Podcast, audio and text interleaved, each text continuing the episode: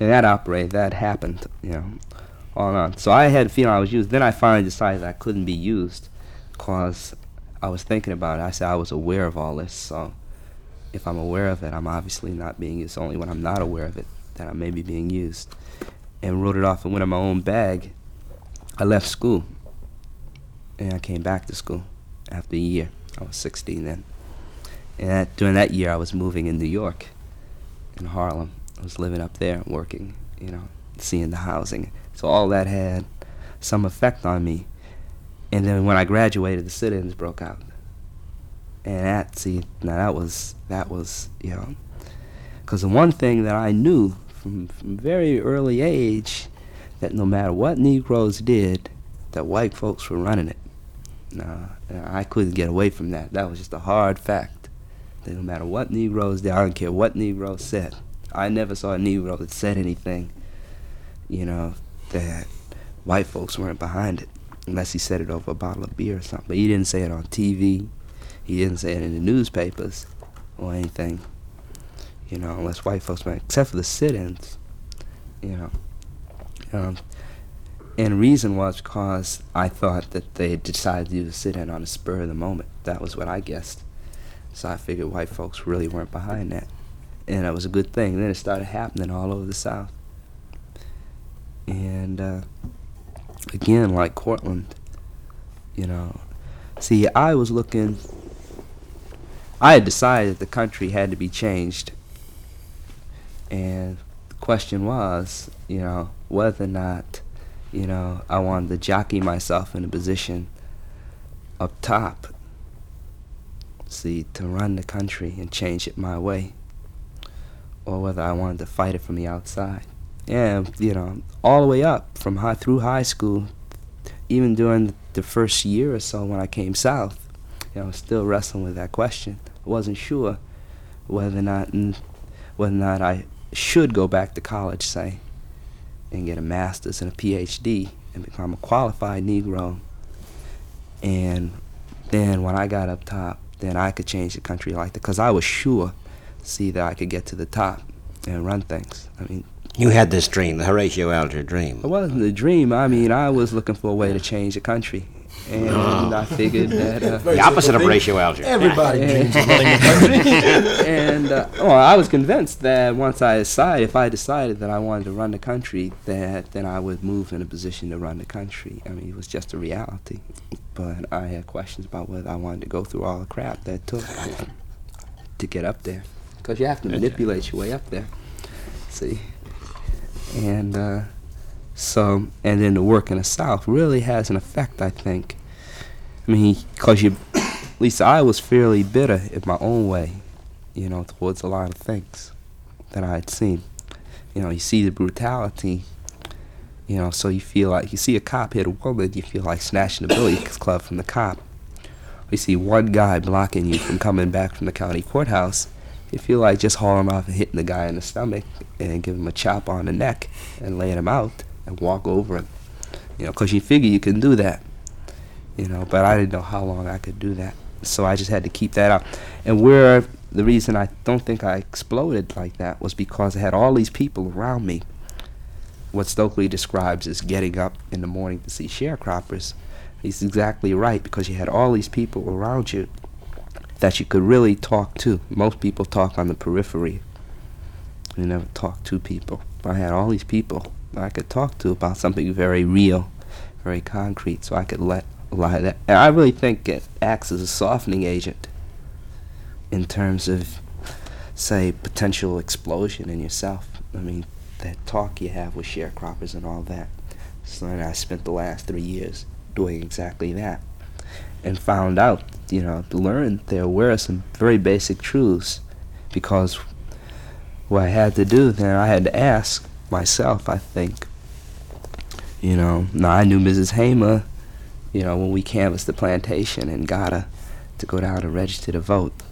And I know her now three years later, you know, after she's come back from Atlantic City. She's in the FDP. Perhaps we say a word, uh, perhaps say a word about Fannie Lou Hamer. Her name's mentioned twice now. Perhaps even more specifically about this remarkable woman. I know people saw her on television during the Democratic convention. And but this Fannie Lou, she represents something obviously quite powerful and profound in the South, doesn't she? We'll come back to, to ourselves, you know, in beginnings.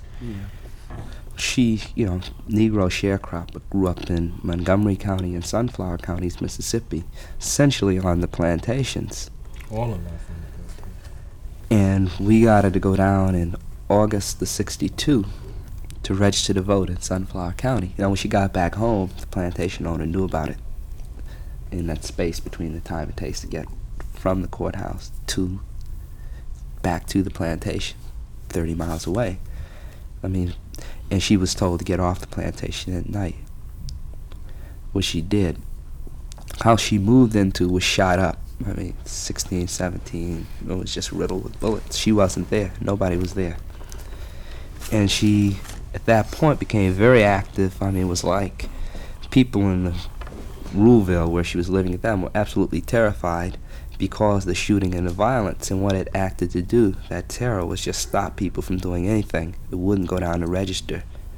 And, like, you know, all we could do was just talk you know, talk about anything under the sun, but just show that we were there. And like Mrs. Hamer was a very strong figure in that. I mean, because there, and there's a difference between you know, local person talking, say, and a SNCC person talking. I mean, that's somebody they know and can plug into, and all that kind of. It was a big help. She did that. You know, then moved into the Freedom Democratic Party. You know, again with all that energy she has and intelligence, you know, that just never had a chance to be used by her or by other people. I mean, I mean, there was no way for her to use what she had, and which is a real problem with people anyway. People can't use what they have, and that she has worked out her a way through the Freedom Democratic Party to use and give what she has to other people. And that's exactly the thing that I had to deal with I mean, I think in thinking about what I was doing in Mississippi in terms of whether or not to leave and move to some top position or stay was what was it in the time between, say, Mrs. Hamer lived on the plantation that day we first canvassed it, and say, ending with, and from that time to, say, the Atlantic City Democratic Challenge. I mean, what was, how had Mrs. Hamer changed? I mean, uh, how was she living in comparison now as compared to then? What was she doing? And whether or not it was possible to extend that in terms to other people. This lead. I'm sorry. Go ahead. Yeah, That's about it, really. Well, this leads to uh, obviously the next step. Here are the three, the insights each of you had from childhood on. Courtland Cox, uh, Charlie Cobb, and Stokely Carmichael, and then this question of whom do you see in the morning? Here's a change in Fannie Lou Hamer that you saw. Something was happening. Then your big job then was to, aside from yourselves, your own development, you know, the natural instincts you have, you say to sock, you know, when you're hit, and not to, to the nonviolence of it, but also to instill in these people a sense of personal worth. Isn't that it? You know, that is, they accepted the lot. Isn't that it? Well, I think that our main function is to develop opportunities or exper- I mean, or situations where people can experience and act.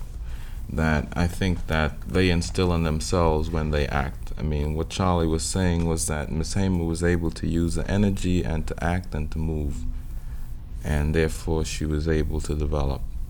And that was the one thing that, I mean, that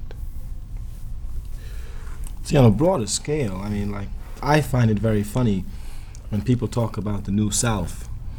I don't know what that means. They say about the changes that go on in the South. Now, I know that there have been no real structural changes in the South, but there has been a change in the South, and the change is within the people.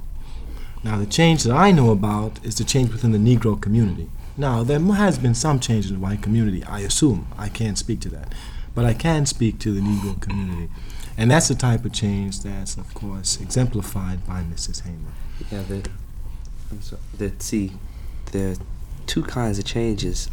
See, now I think that, say, in terms of the way the country's structured, or the way the country allocates what it's to give to people, say the government allocates what it's to give to people.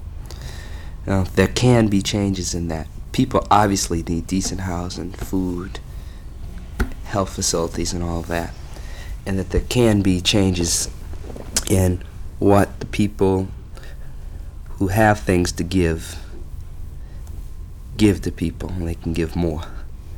Um, and maybe that's part of the change in Mississippi, in addition to the change in attitude, in the sense, say, that you have the poverty program. See, um, and so some people, and very few people, some people in the state are getting more than they usually got as a result of that program. But I don't think that, in terms of really meeting people's need, that that's going to be the significant thing. That, and this is the one thing that the structure say absolutely remains absolutely rigid on, and that's the way decisions are made to give.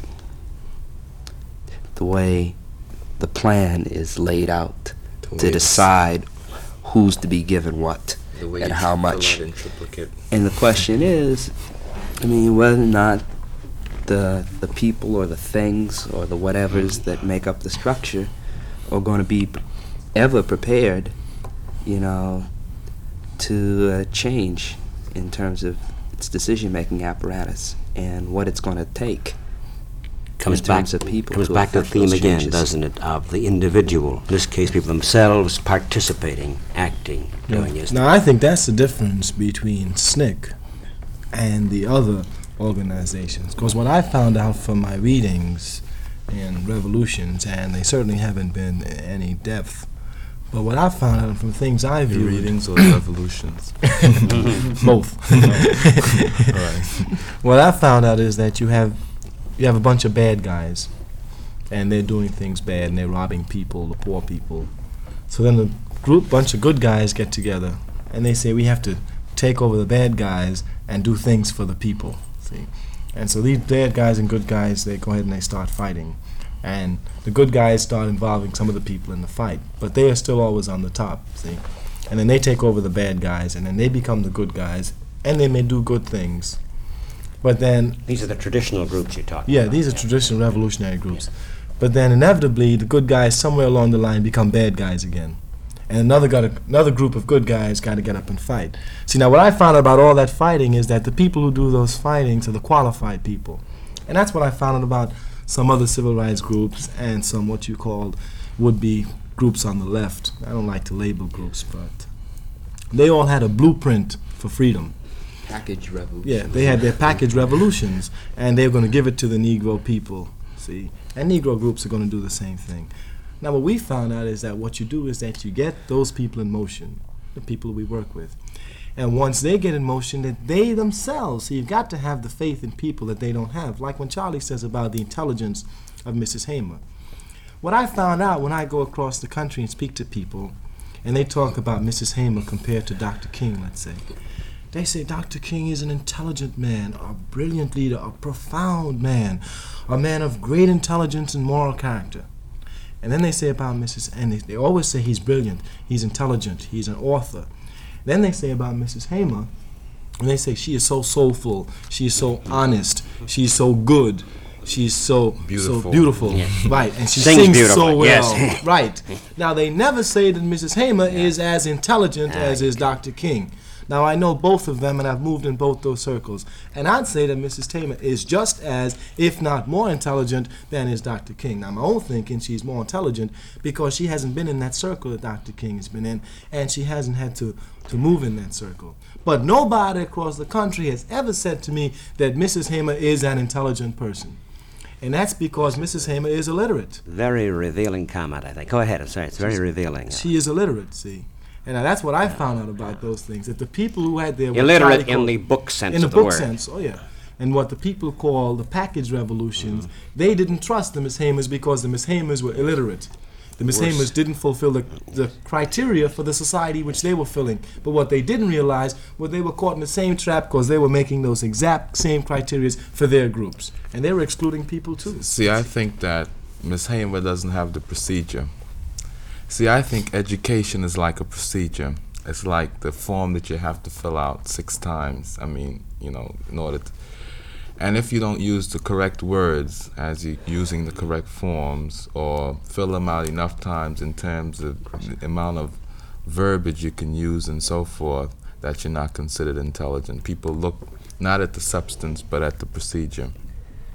And that's important. I mean, that goes back to what I my feeling is that there have been no revolutions that I've known of. And I'm a history major and I went to Negro school, so that might be my deficiency. but I think that I mean, like, expe- ex- exactly Would you the call Howard University a Negro school? yeah, a plantation. Uh, uh, what happens is that I mean that in terms of revolutions, what happens, especially, I mean, traditional things like people talk about the Russian Revolution, French Revolution, Mexican, American. American, so forth, is that there were few people who acted in their own interest, and that they continue to act in their own interest after that fighting was over. And it seems to me, like in Vietnam or in the whole question of revolutions, that you fight to kill people. You can never fight to bring freedom or housing or justice or anything. You, I mean, you, you work on justice to bring justice. You work on housing to get better housing. You work on education to get a better education. I mean, you kill, you go to war or have revolutions to kill people and that I mean that if we really I mean that's I mean my that's my feeling about how those things develop, and I think that if we really want to, really want to uh, start having some things that I mean in terms of what we feel that people need and so forth, is that number one we have to start I mean start working on a specific thing when we start working on it, and number two stop looking for the procedure. I mean and and listen to the substance. So it's the substance. Now, don't we come now to the core of what the Student Nonviolent Coordinating Committee is about? The substance that there is, that in each, you, in, in short, you are naive enough, quote unquote, to have faith in people. Basically, is what you're saying. It's the opposite of it. And thus, also, aren't you saying also that the means you use, the means is directly connected with the end, that it is nonviolence, that means you do not kill people. But through your particular technique, being human, having tremendous conflicts within yourself, somehow, I, I'm, this is, of course, always amazing to me how you're able to sublimate that. I don't quite It's a question that very clearly, if in my own mind, uh, if you're talking about, say, change, say in the country, then you're talking about people and getting them involved in changing things, which means that you have to. You seems to me that you're talking about getting them to decide, you know, what has to be changed, you know, in what ways, and you know, and what it's going to take to do that. Now, and what's implied in all that or implicit in all that, see, people are different. I mean, and so people have different things they're interested in doing and all of that. And that there's like conflicts and all that.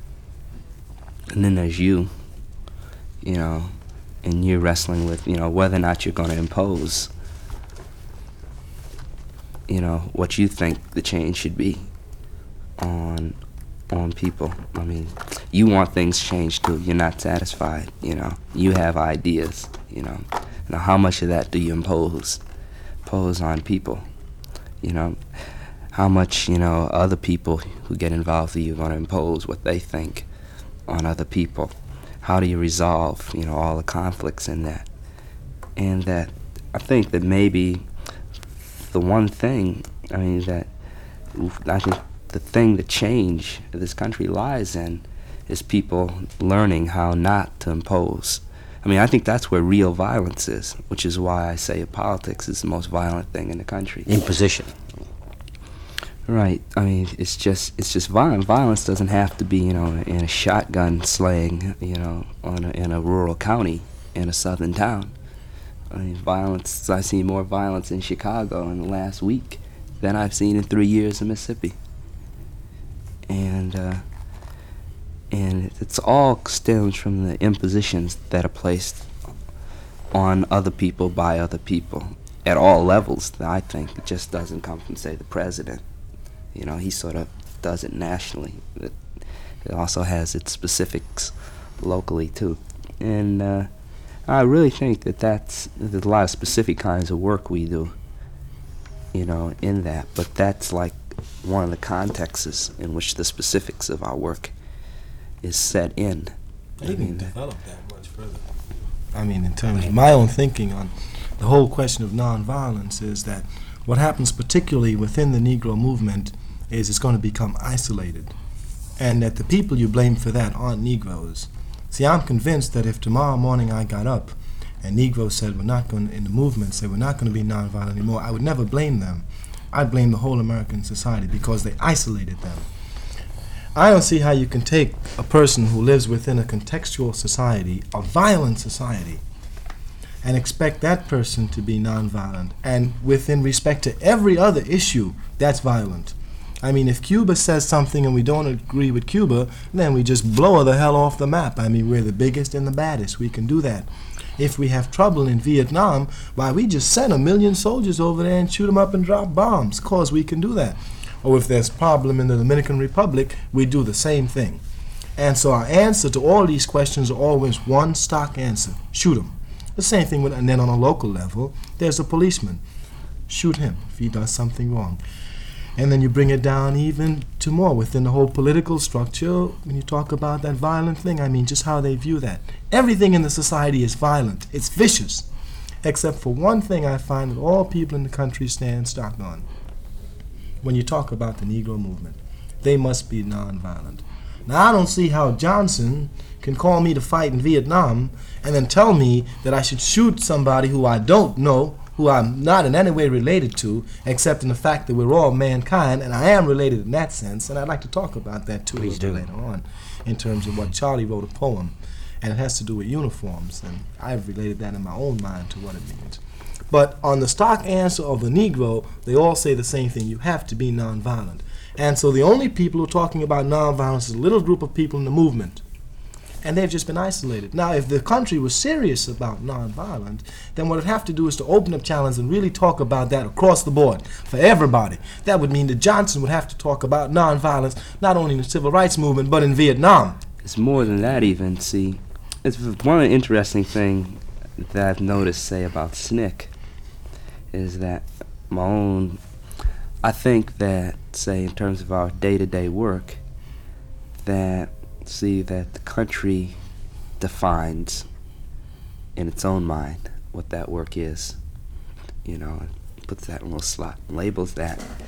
You know, so therefore, you know, we're just kids, say, and you know we can't last or something like that anyway they define us you know within its own terms and then let us go on and do that work you know until the work starts to threaten them then they move to control now they do the same thing not just for SNCC they do it for the civil rights movement see I have my own views about what civil rights is and what it's about and all that and I don't think that it agrees say with what President Johnson who I think essentially articulates the, the country's attitude towards civil rights. I don't think it agrees with that. And I say that in order to be nonviolent, to be nonviolent and to be aspiring as Negroes to what Johnson and white America would have us aspire to is contradictory. And that if I was aspiring to that, that I couldn't be nonviolent because everything that this country has acquired has been acquired violently. The way you move to the top in this country is by exploiting and destroying other people, one way or the other. I mean, that's the way you move to the top. The way you run things in this country is by, you know, controlling other people. I mean, just everything, you know, is contradictory to the whole concept of nonviolence. Now, if we as Negroes are supposed to, even that applies to the vote. That vote, the way it's used, misused by the politicians, is violent, and the Chicago ghettos speak to that. So, in terms of what Johnson says that we're doing, there's just absolutely no way to be nonviolent, you know, and that he really, you know, I assume, see, that in the press there's been, you know, this really hostile attack towards SNCC's radicalism, quote, irresponsibility, quote, disruptiveness, etc., disorganization, depending on what area of the political spectrum you're in. Um, and it really all, you know, in terms of violence or nonviolence, that the country ought to be thankful. I mean, for our radicalism or for our refusal to accept their definitions. And they might learn from it in terms of being able to look at what things are rather than what they are told things are. You, you know, Charlie Cobb, as you're talking, I can't help but think of what Stokely said, oh, must have been about 45 minutes ago, about thankful for your true responsibility of these white guys who were taking these tickets, these drab jobs replaced by machines. In a sense, what you're doing is seeking to give them a meaning to their lives, too, eventually, through this. Isn't this what it amounts to, really? Oh, yeah, I, I think that in essence we we ultimately try to do that. I mean, we have to talk to human needs, and I like in that in that instance to to relate something that happened to me in Detroit about two weeks ago. I was walking I was walking down the street, uh, and the police sirens came from all around. And there was one guy who was sitting on the car who was, I guess, drunk, and the police told him to move, and he didn't move fast enough, so they began to beat on him. And then another guy they threw down the stairs because he protested, and then this happened to another a third guy. He got beat up too. And I was walking down, and one of the things that Charlie was talking about, aspiring to be on top in the society, I mean, one of the things that flashed through my mind and said, I said to myself, suppose I wanted to go to law school and pass the bar. I should stay out of this situation and be silent and be quiet. And and that in order for me to to to aspire in a society, even if I wasn't violent, I would have to watch the violence go on and be silent. And so I decided to talk to the police officer who had just uh, been involved in this situation and tell him that as a person, as a human being, I disagreed with what he was doing and I didn't like it and that I thought that was wrong. And I mean, he just couldn't understand that. He just thought that this was, I mean, giving him lip, and that I had to be arrested because I was resisting and disturbing a police officer in the performance of his duty. And one of the things that the Detroit papers did was said, well, if this was a civil rights issue, it would be all right, but these are nothing but hoodlums, and these people, civil rights, quote, just happen, quote, in quotation marks and that they were just around to stir trouble up. And throughout that, when and throughout that scene, I mean, a number of things. I mean, that I mean, the police kept saying, "Well, if I was out there, you'd be in the morgue or the hospital." I mean, they just, I mean, just, I mean, that that whole thing about that how you stop people or control people is to shoot them. I mean, and to, and I mean, one of the things that I learned in ROTC class when I was going to school was that the purpose of uh, of any army is to destroy the will to fight. And the a cop I was talking to in Washington D.C. said, I mean, you're told to treat everybody as a criminal, anybody. I mean, when you look at them. And the thing that I was reminded of was once in Itta Bena, Mississippi, where guy got up, you know, after sitting down, listening to the discussion, and he got up and said, "Us colored people have been using our mouths to do two things: to eat and say yassa. It's time we said no." And I kept thinking about that in terms of, I mean, what what you have to do when you see things like that in society. I mean, too often we just use our mouths to eat and just say yes, sir. I mean, many of us don't feel that we can act and do. I wanted to uh, pick up a little with some of the things Courtland and Charlie were talking about and go back to uh, uniforms and, and isolation. I mean, talking about Charlie's poem, and that's what we called it when we published it. And he talked about. How's it go? Do you know how it goes? No, it's Oh, it's a very lengthy poem. I think it's an excellent poem. about two This this words. is Charlie Cox poem? Yes. it's about 1,500. What can you, just to do a verse perhaps, I mean, this sounds, sounds ridiculous to ask. Well, Just an idea, flavor of it. I don't the forget, I'm your relevant- PR man. Yeah, Stokely's for PR, man. Yeah, the, there's a relevant, I guess, to what we're talking about section, if I can remember it. See, I don't remember Well, things sort I of write. improvise, you know. the, the cops that have shot all the people, white and black, that they have shot, have shot because they were given guns and told it's all right to kill people sometimes. And we have been taught it's all right for people to be killed by the cops and the U.S. Army, like in Vietnam, where our interests are being threatened by the disorder of the people in Vietnam who don't like us and don't want us and who think they can run their own country. And besides, they're not even white, those people in Vietnam who don't want us to fight in their country and blow it up with bombs, like Birmingham, also a place where little children come down, blown apart into pieces because they're the enemy too. That's just part of it. Now, see, the thing that's very relevant in the whole poem is about uniforms and how you respect uniforms.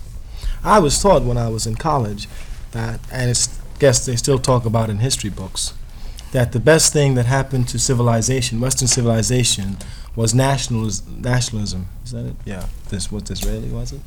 Or who was the f- Bismarck? No, who was that famous German cat? I- Bismarck. was it Bismarck yeah. with nationalism? Hey, I forgot. I remember my history. German. Yeah, I thought I'd forgotten my scholarly stuff. Get to me. I would trade you right. That's right. I would send them a letter of thank you for my degree. Learn the procedure. Did you go to Howard? yes, I went. We all went to Oh, Howard. you, oh, you, I didn't realize that. We all turned the school upside down. I'm quite sure. well, what I what I learned about nationalism was that I thought at that time that it wasn't really the greatest thing because it segregated man. Now, this is how I view the whole thing in Vietnam. I don't think that a man could kill another man if he thought of him as a man, like himself. But I think a man can kill a man if he didn't think of him as a man. Now, that isn't as complicated as it sounds, really. It's not complicated at all. If I put on a uniform and I'm called an American, then everybody views me as an American. And if somebody else puts on a uniform and they're called Viet Cong, then they're viewed as a Viet Cong. I never see their faces, I never look into their eyes. I see the uniform and they're labeled Viet Cong. And then you've got other people dressed up in uniforms and they're labeled Russians. And then you say the Viet Cong, your enemy, the Russians are your enemy, the Chinese are your enemy, and whoever. And you learn to distinguish these guys by their uniforms. Now, you can't ever look at their faces because they're man, and you can't destroy man because that's sort of a self destruction thing. But you can destroy the Viet Cong, and you can destroy the Russian because you're not destroying men, you're destroying a Viet Cong, you're destroying a Russian. Now, if we didn't have that nationalism, let's say if we had in reality mankind, it would be hard for someone to go to Viet Cong and kill a man. And then the problem would be even more complicated if they didn't wear uniforms. I mean, if they were just men. Now, you might be able to differentiate it, as you do in America, by race, see? So that a white man in Mississippi, a state trooper in Mississippi, can shoot, oh, a state trooper in Alabama can shoot a Mr. Jimmy Lee Jackson, and that that can be dismissed because he's a uniform man too, and that Jimmy Lee Jackson wears another kind of uniform, His skin. his skin, but he is the enemy. So what you have to do, see, now that really goes way across lines. I mean, that's something that this country can never start to talk about under the foreign policy that it now has. And now that comes down to also isolation. See, so you can isolate people according to the uniforms they wear. You can isolate a Viet Cong, you can isolate a Russian. And now you, how you do it within the system. Now within the country itself, you isolate people by a couple of things.